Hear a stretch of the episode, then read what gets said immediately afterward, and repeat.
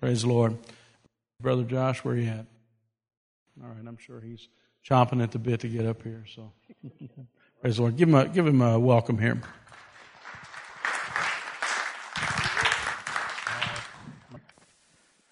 Got a green light. There we go. I can hear me now.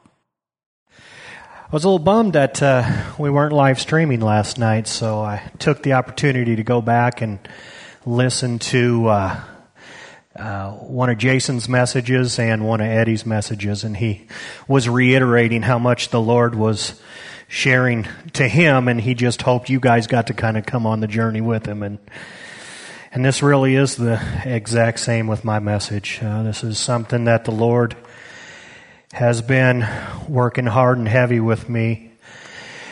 Um, I just want to share by way of review.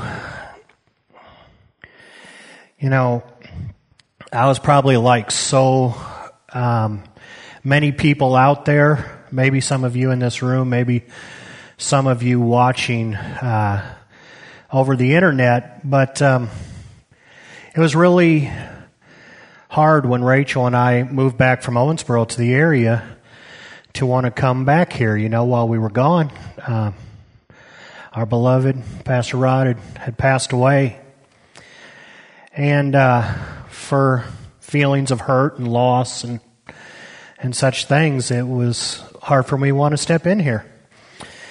Uh, but uh, you know, you know that scripture uh, where the disciples tell Jesus, "Where else would we go? You have the words of life." I'm telling you, folks, there's something special here, and um, when you go looking, it's just not out there. It, it, I'm not saying there's not other good churches. Don't take that wrong. But there's just something here for me. There's just something here for my family. So anyway, we came and I was standing right back there at that wall worshiping. And all I can tell you is this was a, a God thing. It was probably one of the top two, three, four most supernatural things that really ever happened in my life. But um, just in an instant, all the hurt, all the loss, all the disappointment was just gone. And in place of it, it wasn't just that I received healing from the Lord, but He filled me too, because in place of it was just an absolute love for this place, for Wellspring. And, uh, you know, God put it there. And He's no respecter of persons. He can do that for anyone. He can pour in an absolute love for this place and in an instant wash away your hurt and your pain uh, why do I say that? Well, part of it is I want to get to the point about how much I love everyone in this room and how much the people in this room is on, on my heart. You know, we're going to have a vote in a little while and maybe you guys will see fit to have me as one of your elders and and maybe you won't. I don't. I don't know the result. Uh, I know which way I'd like to see it go, but uh, but the point is, I couldn't not serve you guys, no matter how the vote goes. I couldn't, uh, you know, I couldn't dig in and pray for you guys. I couldn't come here and serve your children. I couldn't not be knitted to Chad and Eddie and Bob and, and Randy and and just, you know, everybody and Jason and, and the team that we, and Kevin and the team that we started this journey with. Uh, my hearts are so knitted to those people, and then the people that have been here long serving, and and uh, the people that we ended up building stuff with. I just am so in love with this place, and it's never wavered. My heart is to serve here, and whether I'm an elder or not, I couldn't help but not do that. The other reason I want to tell you that I really do love you guys is because of what I feel like the Lord gave me. And, you know, there can be a very thin line between conviction and condemnation. And really, it's a matter of if the enemy gets in there and works on you. Uh, I can tell you that in love, everything that I've got here is for a matter of conviction, you know. I hope to see us going deeper together into the Lord. And that is the only heart of this message. It's not to tell anyone they're not doing enough, they're not enough. Um, I was serious when I said this whole message was birthed in the Lord showing me my deficiencies. So if that tells you anything right there, I'm in need of this sermon as much as anybody in the room. So I hope that um, you can receive this from a place of love because that's uh, where it is coming from and there's some places the Lord wants to take us. Uh, we know that. Um, you know, uh, we are, if not all of us, there is a remnant of us who is committed to each other and to the Lord that we will give Him no rest until we see Him move in this place. You know, uh, Evan Roberts, for those of you who don't know, who is considered the leader of the Welsh revival uh, he had this heart cry, Bend me, Lord, bend me. And he knew that uh, he had to be broken in spirit, that he had to bend his knee to the Lord, that he had to bend his will to the Lord's will. And we're going after that. We are absolutely going after that. And so I want to um, share some things that uh, the Lord is speaking to me. He says, You want to go after that? Okay. This is kind of what this thing's going to look like. So let me go ahead and read. I brought out the old fashioned paper today. There's just something about holding a Bible. You know, I've, I've gone mostly electronic these days. I read on my phone, but man, I just love paper. So, let me read this. Uh, I got nervous a couple weeks ago. Kevin shared out of this passage, and, and I thought, oh no. But uh, I assure you that uh, I'll bring a little different light to it. But uh, the title of my message today is that there were four crosses. All right? So, I'm going to start off in uh, Luke 23, 39 through 43. Now, remember, so in Luke 23, you know, Jesus is on the cross. All right.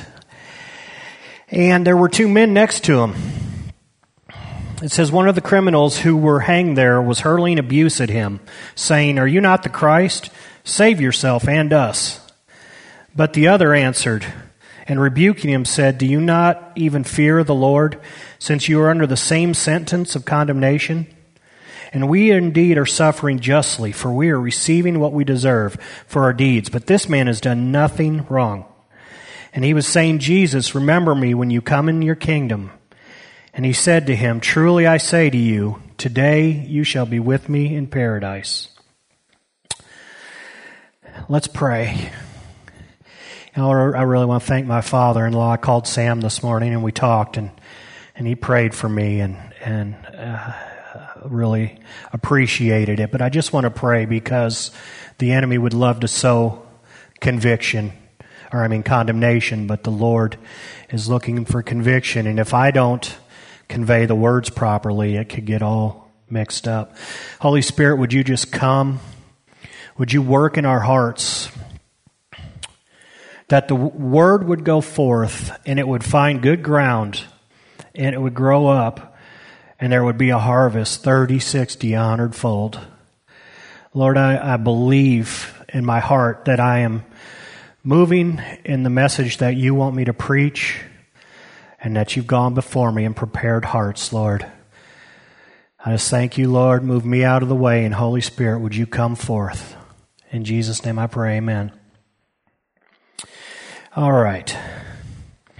So, at the risk of feeling like I'm just redoing Easter, which is just a few weeks uh, past, and uh, and reviewing what uh, Kevin said. Just know that this message is still what's on my heart.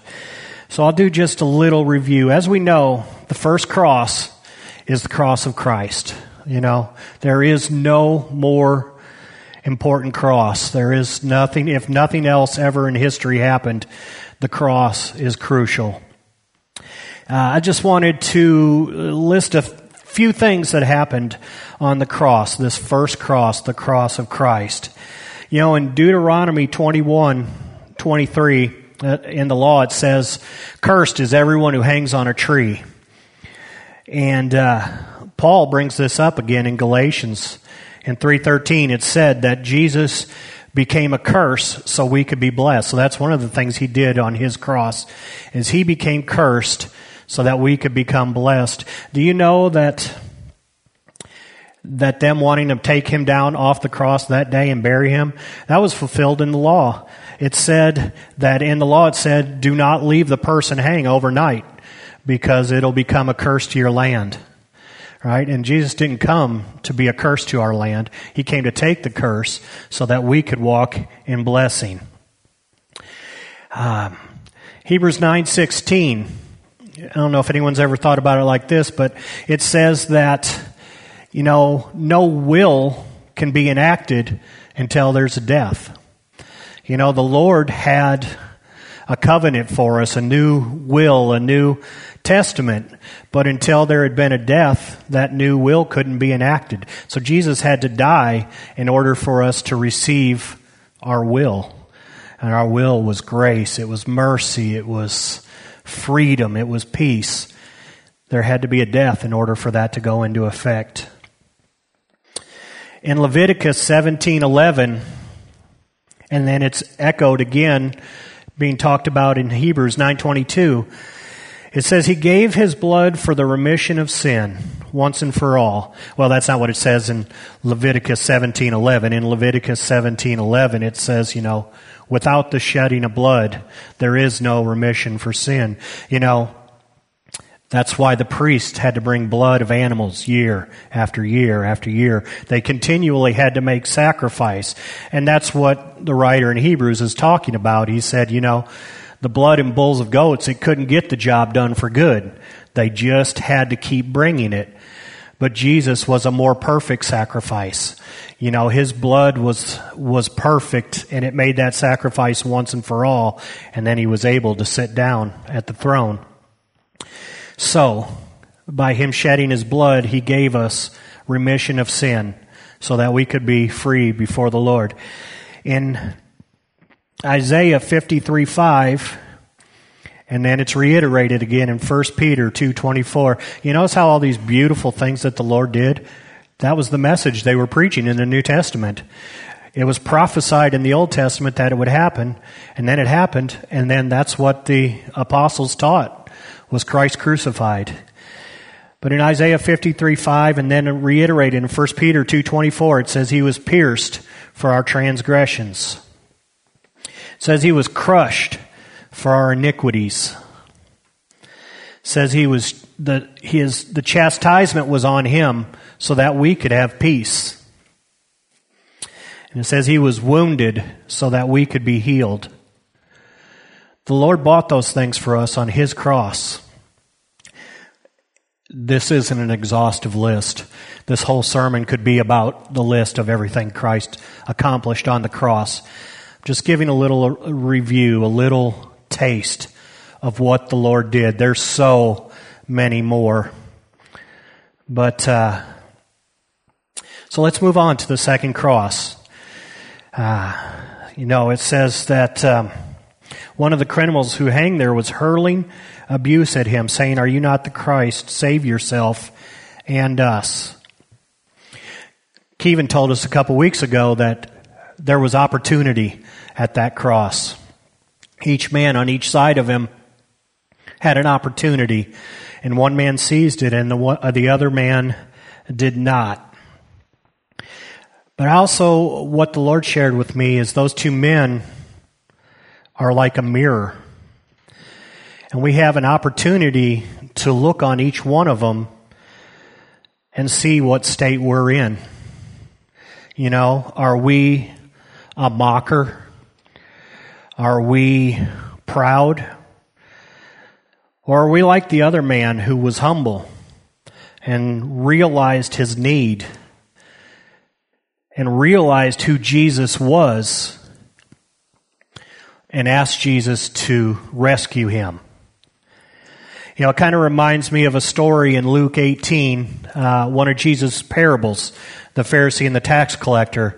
Uh, hopefully you guys know this story, but there were two men, it says two men went to pray.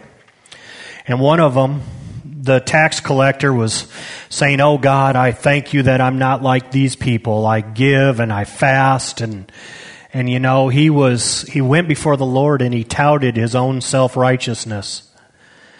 But then there was the tax collector who beat his chest and, and said, You know, I'm a sinner. I know what I am, and I need your grace. I need your help. I need your mercy because I'm not right in myself.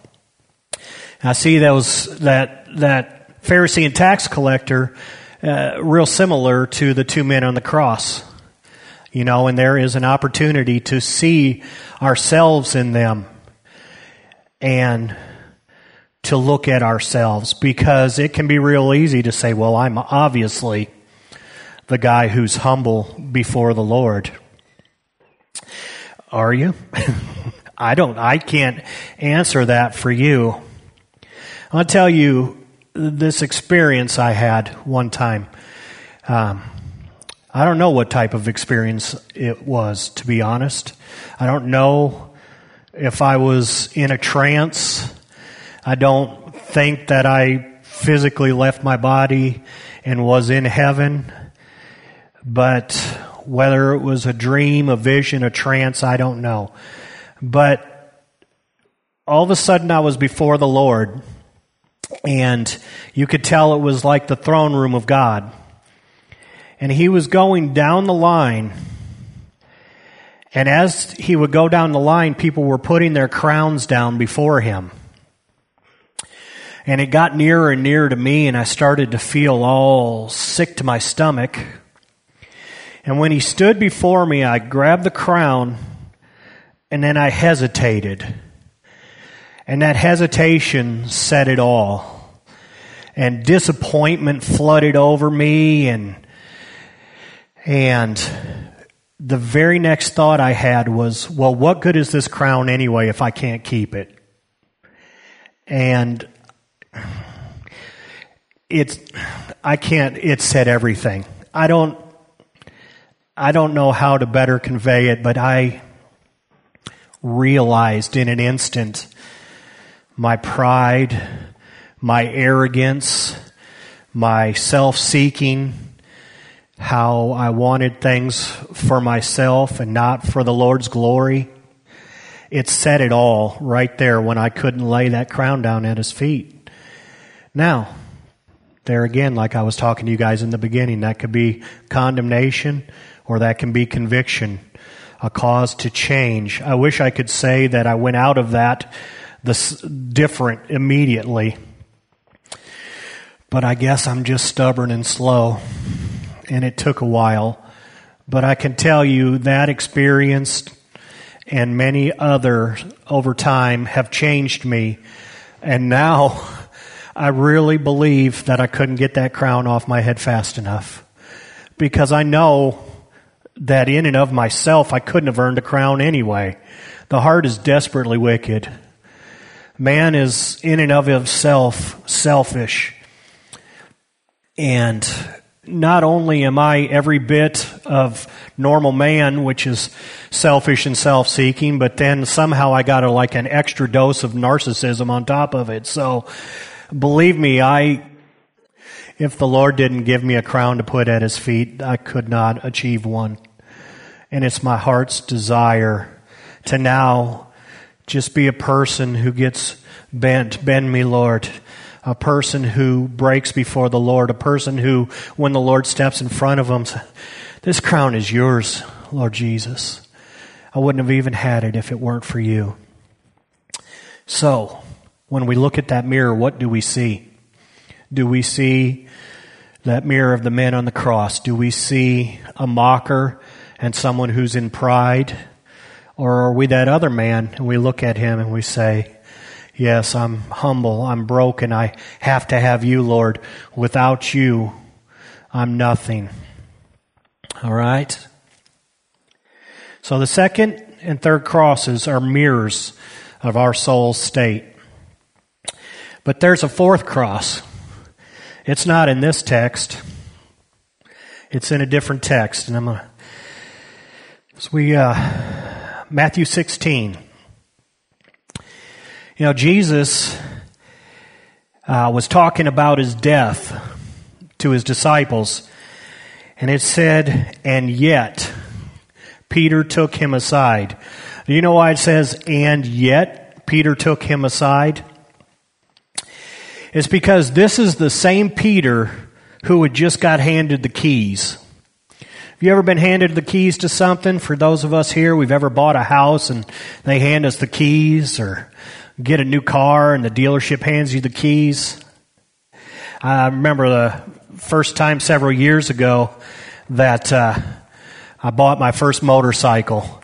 They handed me the keys. I plugged them in and drove off from there and darn near killed myself in the first 30 seconds. kind of had to get my motorcycle legs back underneath me, you know, but, uh, but I had the keys, man, and it was awesome. Well, Peter had just received the keys. He was the man. However, in no time at all, the Lord was rebuking him and even calling him Satan. Man, I, just got the keys. I'm the man. And now Jesus is rebuking me and telling me, Get behind me, Satan. See, what had happened was Jesus had said he was going to die. And Peter said, you know, pulled him aside and said, No, not you, Jesus. You're not going to go through that. And it was then that Jesus revealed the fourth cross. I'm going to read it in, in 16, verse 24. It said, Then Jesus said to his disciples, If anyone wishes to come after me, he must deny himself and take up his cross and follow me. Going on in 25, it says, For whoever wishes to save his life will lose it but whoever loses his life for my sake will find it.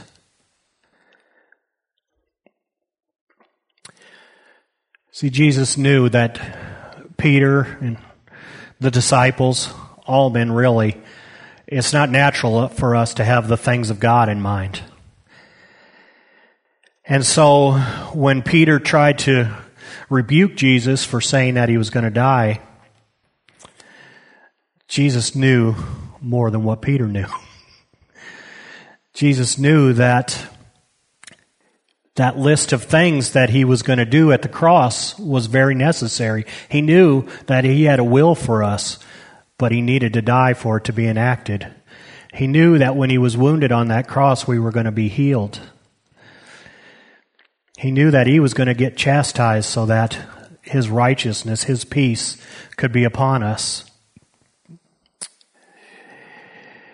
You know, I don't know if Jesus, when he was beginning to teach them that he was going to die, told them that he was going to die on a cross. It doesn't say that. It just says that Jesus began to teach them that he was going to die. But when he told them to take up their cross in order to follow him, they would have known what a cross was it was very common for the Romans to crucify people on a cross in that day.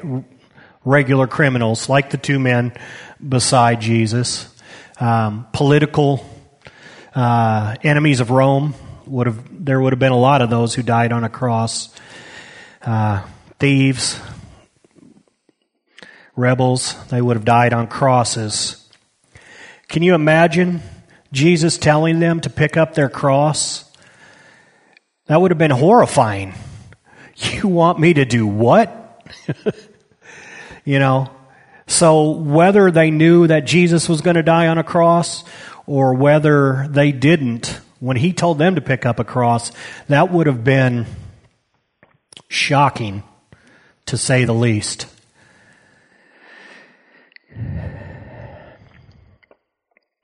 But that is what Jesus told them to do pick up your cross and carry it.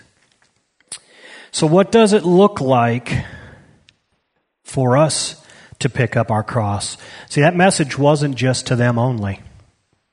You know, that was the first place there was a person who did not have the things of God in mind. But all through the ages, there have been people who don't have the things of Christ in mind. I, all too often, don't have the things of Christ in mind.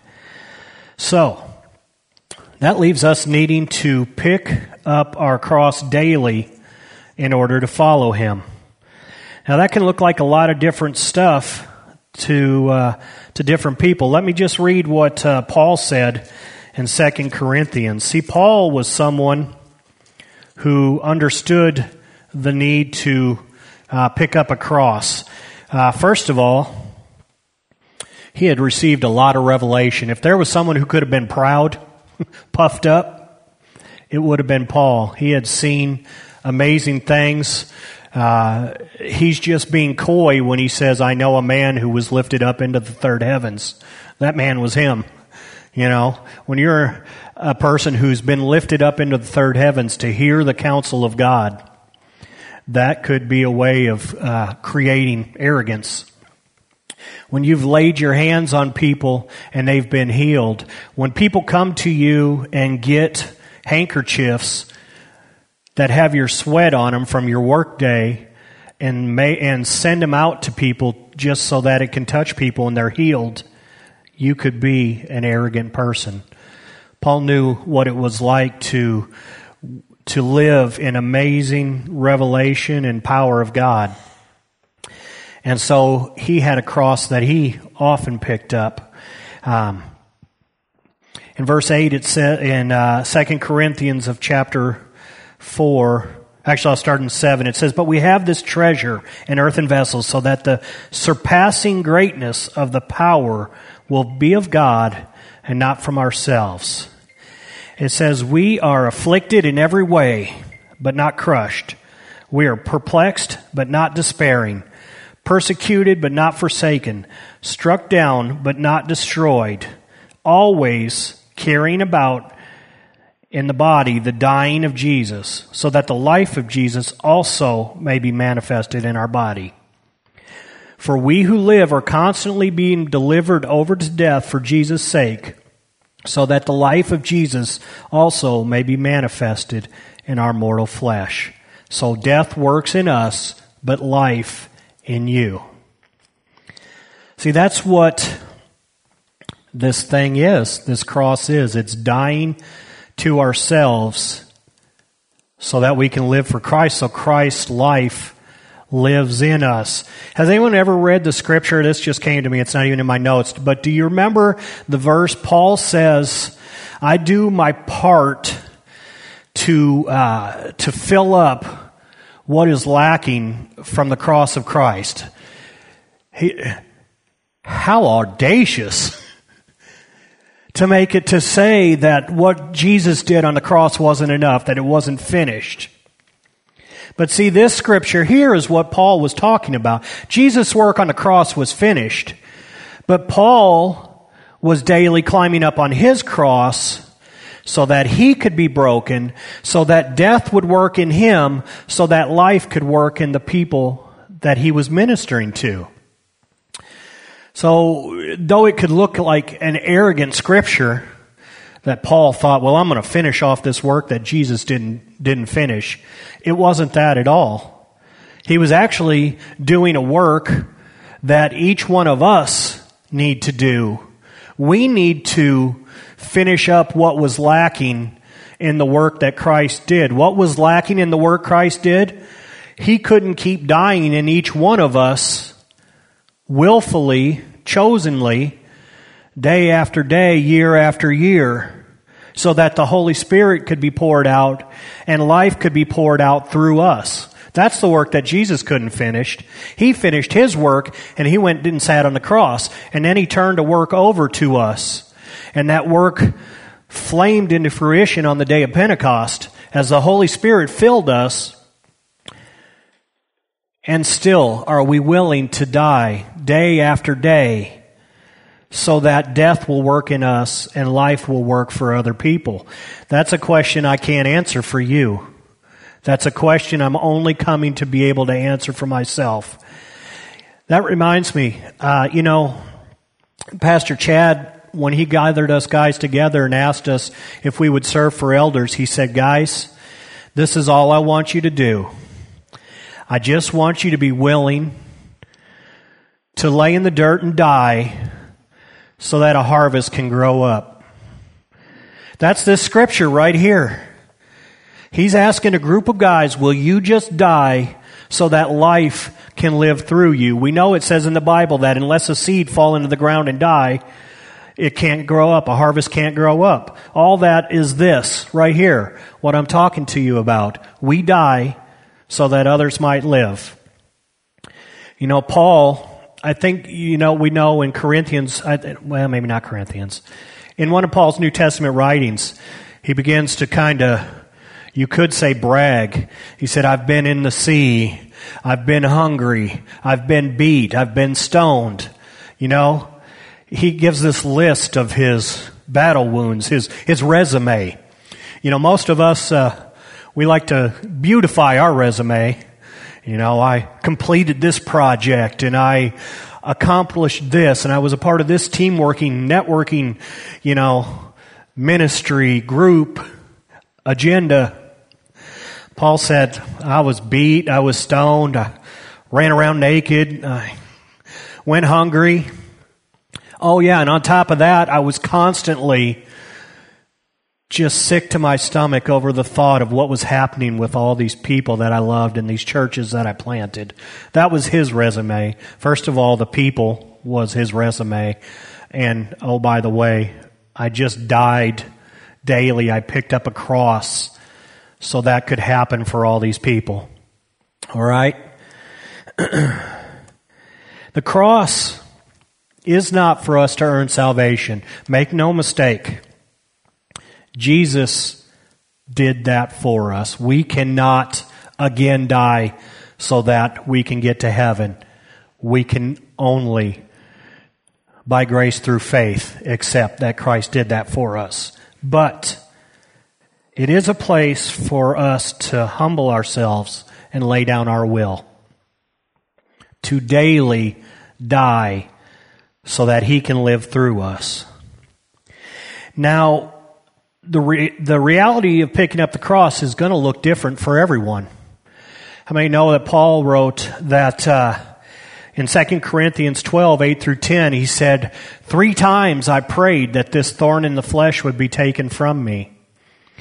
But the Lord saw fit to leave it with him. And I think there again, it was part of the cross that he had to bear to remain humble, to remain broken before the Lord. But I want to read you, I can't put this on you, mind you. I am not telling you this is your cross. I can only share for you part of what is my cross. You know, there's a lot of people who a cross has been thrust on them. Now, there's still a willingly, there's still a willingness to accept it. Some people fight and kick, and other people just receive their cross and cling to it. But some people have sickness and illness, and that's their cross to bear. Other people have just constant financial lack, and that's their cross to bear. You know, other people have brokenness in their family relationships, and that's their cross to bear. I guess you could say I'm lucky, or you could say I'm not lucky. I don't know which way you want to look at it. But I don't battle any of those things. But yet, I still have to come up with the cross the Lord gave me so that I can be broken, so that I can be humbled. So I'm going to read to you out of uh, probably my favorite book in the Bible. And this is the cross that the Lord has given to me. This is Isaiah 58. And this is a chapter that the Lord wrote about fasting. It says, Cry loudly, do not hold back. Raise your voice like a trumpet and declare to my people their transgression and to the house of Jacob their sins. Yet they seek me day by day and delight to know my ways, as a nation that has done righteousness and has not forsaken the ordinance of their God. They ask me for just decisions. They delight in the nearness of God. Why have we fasted and you do not see? Why have we humbled ourselves and you do not notice? Behold, on the day of your fast you find your desire and drive hard all your workers. Behold, you fast for contention and strife and to strike with a wicked fast. You do not fast like you do today to make your voice heard on high. Remember the guy I told you about in uh, Jesus' parable, the tax collector? Lord, I thank you that I'm not like these people. I fast and I give. That was the kind of fast this guy was doing. He was fasting to show his piety before the Lord. Jesus says, Is it a fast like this that I choose? A day for a man to humble himself? Is it for bowing one's head like a reed and for spreading out sackcloth and ashes as a bed? Will you call this a fast, even an acceptable day to the Lord? When he says it that way, what do you think the answer is? No. By simply asking, have you ever had the Lord ask you a question and as soon as he asked it to you, you knew? Uh-uh. There can only be one right answer to this question. The answer is no, that was not the fast the Lord was looking for. Is this not the fast that I choose? To loosen the bonds of wickedness, to undo the bands of the yoke, to let the oppressed go free, and break every yoke. Is it not to divide your bread with the hungry, and bring the homeless poor into your house when you see the naked to cover him? See, he's saying that the, his fast is to just completely give of yourself. Just give. What, what did Paul say? We become death so that life can flow through us. This is what Jesus said. My fast is for you to just give up your wants and give to other people. Listen to this. This is, to me, this is the crux of fasting in this verse. I want you guys to hear that, this. And not to hide yourself from your own flesh. You remember when I said the two guys on the cross we could easily identify with the humble man? The key in my fasting is to not hide myself from my own flesh. If I can't be honest with the Lord about my true state, He can't change me. He can't transform me. He can't humble me. He can't make me someone that life flows through. The goal in fasting, when you begin to fast, your flesh will scream. It'll tell you everything that it wants, everything that it deserves, everything that it needs. But when you break through that place, the Lord can begin to talk to you. Now remember, this is just my cross to pick up. Other people are in a broken place because of what life has done to them. And they are so tender to the Lord. But I'm like that stubborn person, you know. I've got to be broken. And I, you know, I remember when, when, when Bob and I were talking about, about revival, I said, you know what, Bob? I said, I'm just hungry enough to ask the Lord to make me hungry. And he honored that, Bob. He did. He made me hungry, and, and he's just telling me how to become hungry, making me hungry, telling me how to become hungry, making me hungry, telling me how to become hungry. So, part of this hunger is a desire to not hide myself from my own flesh. See, repentance has to begin with us. If, if we don't repent in here, of our pride and our jealousy and our gossip and our selfishness, then how can we ever preach a message of love to the world when they just go, look at all that stuff in you? And so I have to not hide myself from my own flesh. That is the crux of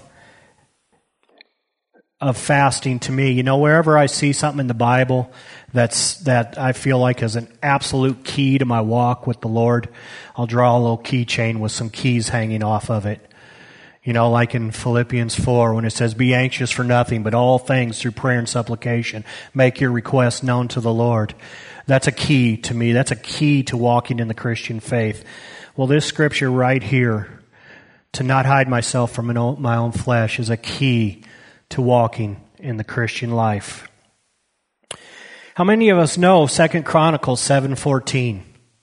If my people who are called by my name will humble themselves and pray, I will hear from heaven.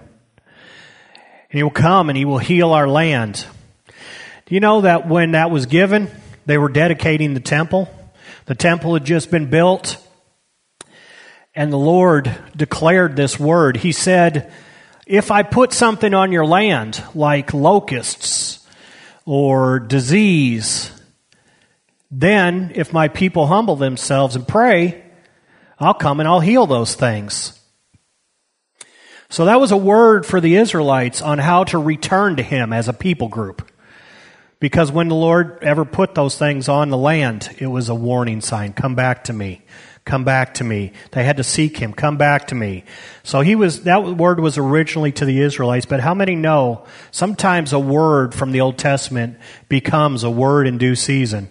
When Moses was writing the law, he wrote, do not muzzle the ox. You know what? It was a, it was a word about about how you should treat your oxen. But then Paul in the New Testament, all of a sudden he pulls this word out and he says, do not muzzle the ox. He said, do you think that the Lord was talking about oxen? And what he was talking about was allowing people that are in ministry to receive the blessing from ministry, you know, to receive their salary from ministry. And that's the word. But, but when it was written in the Old Testament, they weren't talking about how to treat your ministry staff, your, your pastors, your leaders, your elders. They were just talking about oxen and how to treat animals. But Paul used that word as a prophetic now word. And we have received Second Chronicles 7:14 as a now prophetic word. The Lord is saying, if my people, if my believers, if my church will humble themselves and pray, then I will hear from heaven and I will come and change their land, heal their land. Well, what does healing look like now? Well, sin is rampant. Division is rampant. This little section, if you watch it in the future, will be bleeped out, I can assure you. But homosexuality is rampant. Sexual perversion is rampant. You know, sexual perversion is rampant, and, and it's called okay in this day and age. But God didn't change. Our land needs to be healed. People need to be saved. So, how does the Lord want to come and heal our land? I would submit to you that the Lord wants to come and heal this land through his people. All right? Listen to the rest of, after God says, This is my kind of fast. Listen to what the Lord said then, says after that. Now, I hesitate to read this. I'm going to read the whole rest of it. I, I almost hesitate to because I've heard enough sermons about how you can twist the Lord's arm to get what you want. And we've heard way too much of that in the kingdom and way too much prosperity message and too much if you do this, God will do this for you. But this is God's Word, and I'm just going to read it. And actually, there are some keys in here for us becoming what the world needs if we stay humbled, if we stay broken. He says, so if you do this fast, if you give, and if you don't hide yourself from your own flesh, it said, then your light will break out like the dawn, and your recovery will speedily spring forth. It says, and your righteousness will go before you and the glory of the Lord will be your rear guard. It says, Then you will call, and the Lord will answer. You will cry, and he will say, Here I am. If you remove the yoke from your midst, the pointing of the finger and speaking wickedness, and if you give yourself to the hungry and satisfy the desire of the afflicted, then your light will rise in darkness, and your gloom will become like midday. And the Lord will continually guide you and satisfy your desire in scorched places and give strength to your bones. And you will be like a well watered garden and like a spring of water whose waters do not fail. You know, mm. isn't the world kind of like a dry, deserty place right now? Does it need a group of people that are a spring of water? Does it need a well spring? That wasn't even in my notes. That's a, I'm just hearing the Lord right now. I'm telling you. Like I said, I, did, didn't even want to read that part about what the Lord would do in us, but the Lord needs us. He needs his people. We will be like a spring of water whose waters don't, do not fail. The world is a dying, dry, dead place. Can these bones live? Is there a drought for the hearing of the Word of God? He wants to make us like a spring of water whose waters do not fail. He says, And those from among you will rebuild the ancient ruins. You will raise up age old foundations. And you will be called the repairers of the breach, the restorers of streets in which to dwell. I'm crying out for those things. I can't tell you what to pray, and I can't guide your heart to be convicted. But I'm crying out for these things. I want to be those things. I want to be a restorer of people, and I know I've not been. I'm just telling you the truth. Guys, I have not been. I want to be someone who repairs breaches, who restores streets for, streets for people to dwell in, who raises up age old foundations. Someone who springs forth waters of living water. That's God's promise. Not if we just put on an act for holiness sake in front of Him, but if we become, as Evan Roberts said, bent if we become broken, if we become humbled, if we take a look at our true wretched state and let God speak to us and change us, we become these things. We become light. The world needs light. Do You know why that in the Old Testament, the Lord said if his people will call out to him, he'll come and heal that? those things. And then later in Isaiah 58, he says he'll turn us into those things. And why I believe that the Lord wants to work through his believers, his army, his body that he's released on the earth. There's a scripture in Psalm 115, 16. It says that the heavens are the heavens of the Lord's, but the earth he has given into the sons of man, into the hands of the sons of man. You see, he's given us this earth to rule and reign. He gave Adam dominion. And make no mistake, the earth is the Lord's and the fullness thereof. But he made man to partner with. He made us to be the agents, the enactors of His will here on earth. The earth He's given into the hands of the sons of men. It's on us, guys, to be an outpouring that the people need. Now, I'm not uh, arguing against the sovereign outpouring of the of the Lord, but even then, it comes through people. You know, there's a reason why they ended up saying there was pretty much, you know, this person led that revival and that person led that revival, and this person, because on the one hand, we could never do it without the sovereign outpouring of the Lord. But on the other hand, if there's no people for him to pour into to be the outpouring of the Lord, the outpouring of the Lord won't happen. You know, the outpouring doesn't happen in the Arctic Circle. Well, if God's just going to sovereign do it, I guess it could just happen in the Arctic Circle. No, but there's no person there for the outpouring to come through. You know, outpouring came through Evan Roberts. Outpouring came through, uh, um, now I'm forgetting the name of the guy.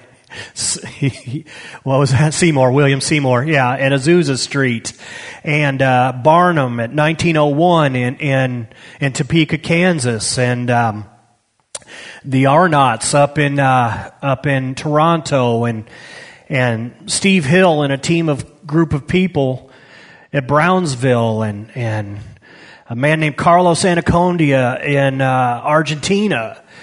And uh, I forget the name of the guy. They had a massive uh, revival in the 50s in Argentina, and there was a guy who led that as well. The Lord always works through a group of people. And I want to be part of that group of people. I want to be not, not the face, not the leader, not when history says there was a revival that Josh Smith. But those revivals all came through a person or people that got bent before the Lord, who got broken before the Lord and cried out before the Lord. You know, we were praying the other night for Rachel. And Eddie said something so powerful. He was praying. He said, why not here, Lord? Why not now? Why not, why not here? Why not now? Why not us? Why can't we be a people that get so broken before the Lord that the Lord says those people are repairers of the breach? Those people's light is going to spring forth speedily. Those people are going to create streets for people to dwell. Why not here? Why not us? Why not me? Well, if I can't pick up my cross and die daily, that's one answer. Why not me? If I don't die, then it can't happen. You know, I was watching a, a video last night um, on Rees Howell. I don't know if you guys know who Rees Howell is, but he was an intercessor over in England uh, during World War II, or or at least in the UK. And um, my goodness, I didn't realize how what a man of God this guy was. I know he wrote a lot of bu- books on intercession, but do you realize that he? There are many that single handedly uh, give credit to him in the school that he was leading on how some of World War II went down. He prayed and things changed. Uh, one time they captured these German soldier, uh, pilots and they were flying in to, to bomb England. And suddenly, unexplainably, they turn around and later on, they asked, and they said, Why did you turn around with only two planes coming at you? And they said, Two? There were hundreds of them. See, they saw hundreds of English planes coming at them, but the English army was nearly defeated. They were down to two. But God did a miracle. And, the, and what they were praying is all written. They journaled everything these massive breakthroughs that they had. So anyway, but I was watching this video and they said, they were asking his son, what was his power? And they said he was a man wholly possessed by the Holy Spirit, by God. You know, we think of possession as such an ugly word, but this, they said, the secret of Rees Howells is that he was a man possessed by the Holy Spirit. All right. Guys, you want to go ahead and come up? I'm going to I'm to land this plane speaking of the British Army.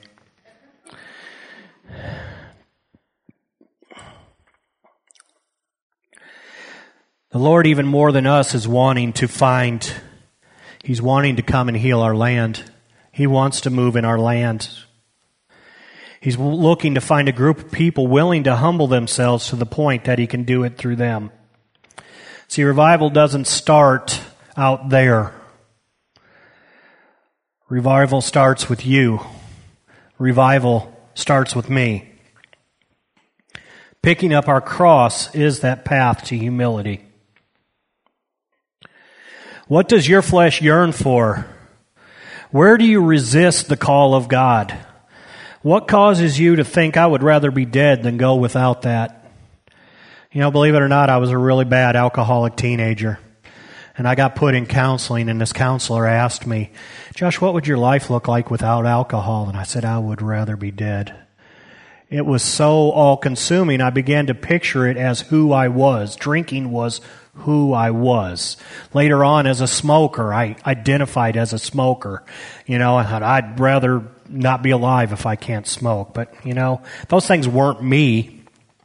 But we can begin to think our stuff is us, you know. But that could be your cross. Whatever you hear the Lord asking you to give up, and you say, I'd rather die than give that up, then that may be the cross for you. You know, it may be sickness that is your cross, it may be financial lack, or a dozen other things. But if we willingly embrace them, it can be our humbling point.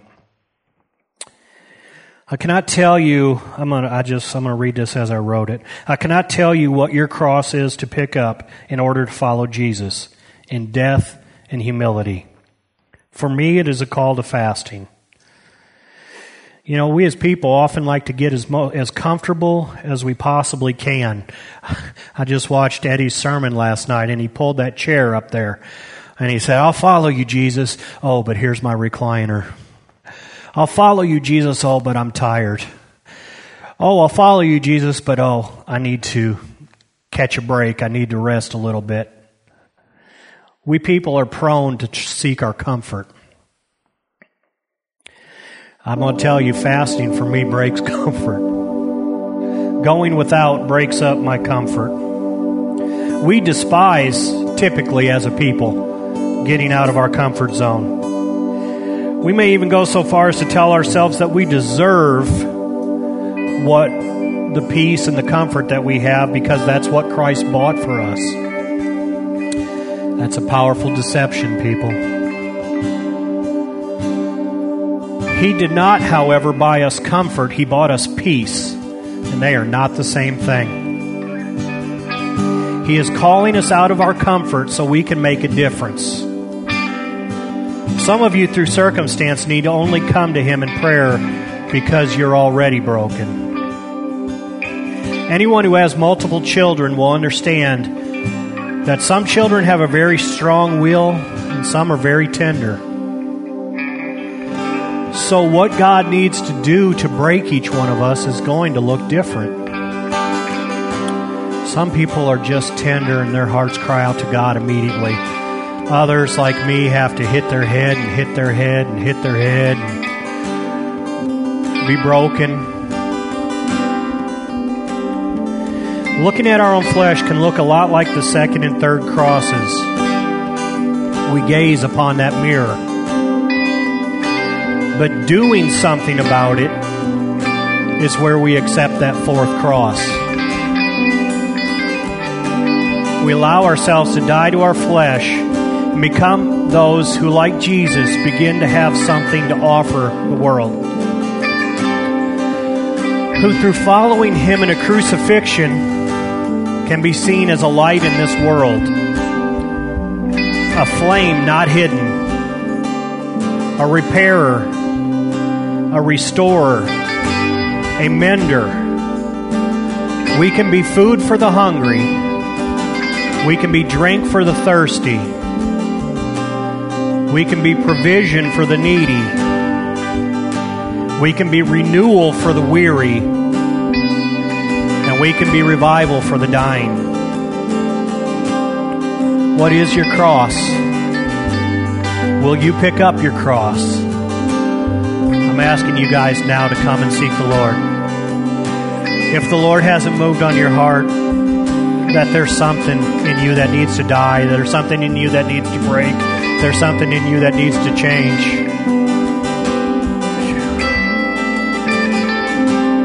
Then I guess I failed here today because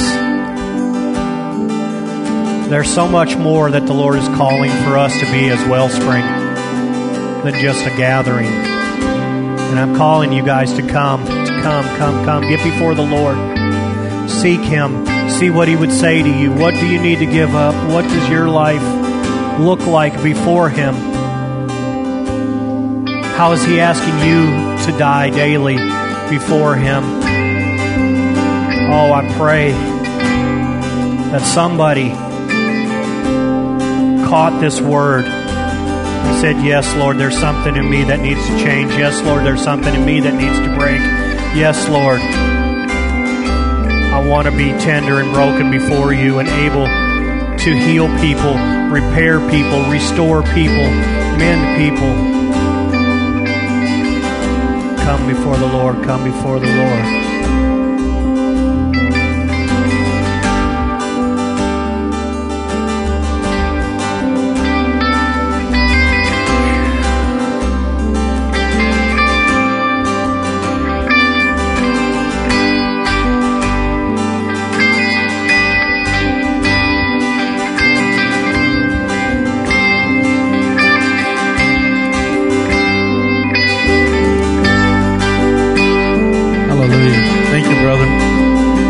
Awesome word.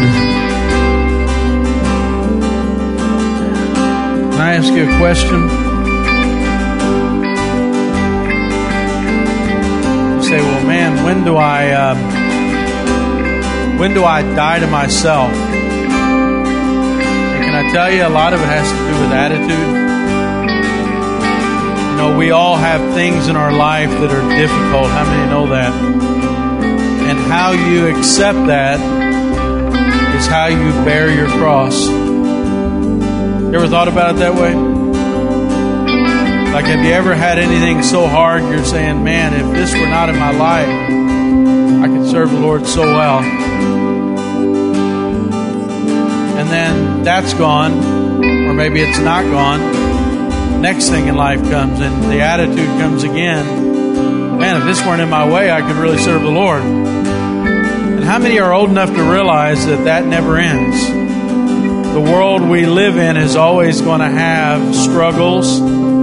It's always going to have, just by nature of this world being a sinful world, it's going to have things constantly come that we have to deal with. And that's where you bear your cross.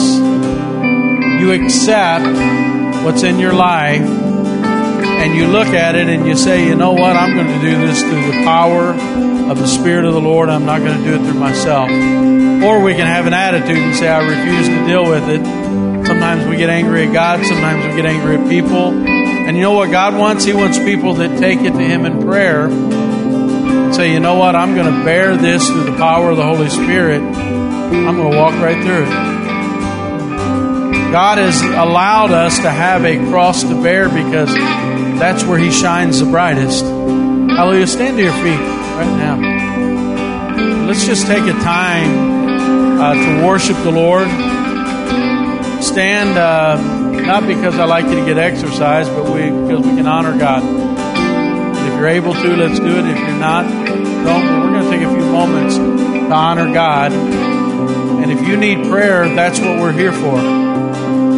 You have something that you're bearing in your life, know, uh, accept what's in your life and say, God, I, I want to give it to you. And I'm going to bear it through you. I'm not going to try to go around it. I'm going to bear it through you. You know, your will, your will for my life is more important than what I think my life should look like. And God will help you through it. God will show you why it's there. And it's important because how many know character's built in? When we bear the cross the way God has intended us to bear it, that's when we grow more mature in the Lord. And we get those character traits that God wants us to have. Hallelujah. Let's just worship. And if you need prayer, maybe you're away from the Lord, maybe you're struggling with something, uh, we're here to pray for you. That's what we're here for. We're not rushing to a business meeting. We're going to take time to love the Lord, worship the Lord. Hallelujah.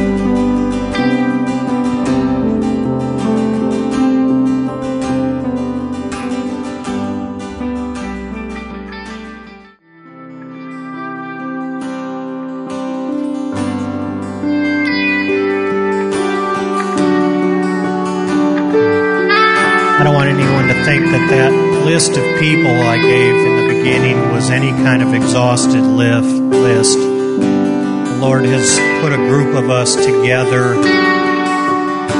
the first leadership group, and it, we really drew close. And I pray that the Lord is doing that for those of you who are in the other leadership groups. But I'm in no way slighting those people who have faithfully served here for a long time, longer than I. So blessed by Ryan and the team's continued faithfulness and worship. And just what so many people have done for so long.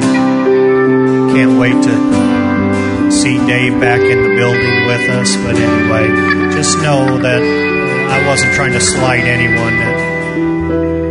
Have such a heart for everyone here. So we're going to transition and we're going to end this time and go into the business meeting uh, section. So I just want to pray for you guys, um, for you, those who are going to leave because you're not a part of the business, and then pray for our business meeting, and then we'll, we'll go into that. So, Father God, we just thank you for uh, the word that came forth today. I pray that it does bear much fruit. Just put a blessing on everyone in this house. Uh, those who are leaving now and those who are going to continue to stick around. Uh, cause your face to shine upon them, oh God. That they would see you in the light of your countenance, Lord. That they would be transformed from glory to glory. Lord, as we go into the business, I pray that you would give us this unity of the Spirit that we have been praying for and that Chad has been teaching about. That we don't have to be in agreement in everything, but we do have to walk in the same direction together.